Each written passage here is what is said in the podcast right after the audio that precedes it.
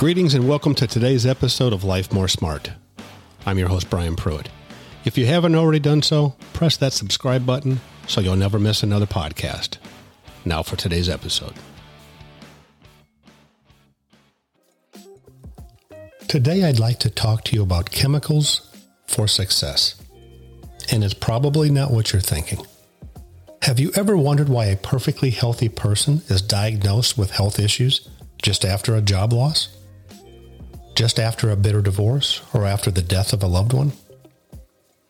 It's because the body and the mind function as a network.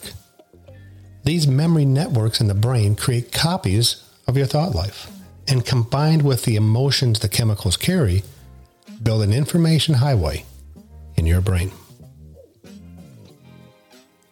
At this point, the information molecules travel around on this highway with the ability to change a cell's makeup on the outside and DNA on the inside.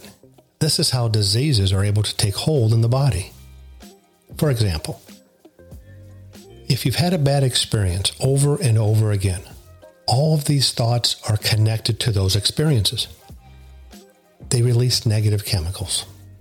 These negative chemicals can cause havoc on your body and in a variety of very negative ways.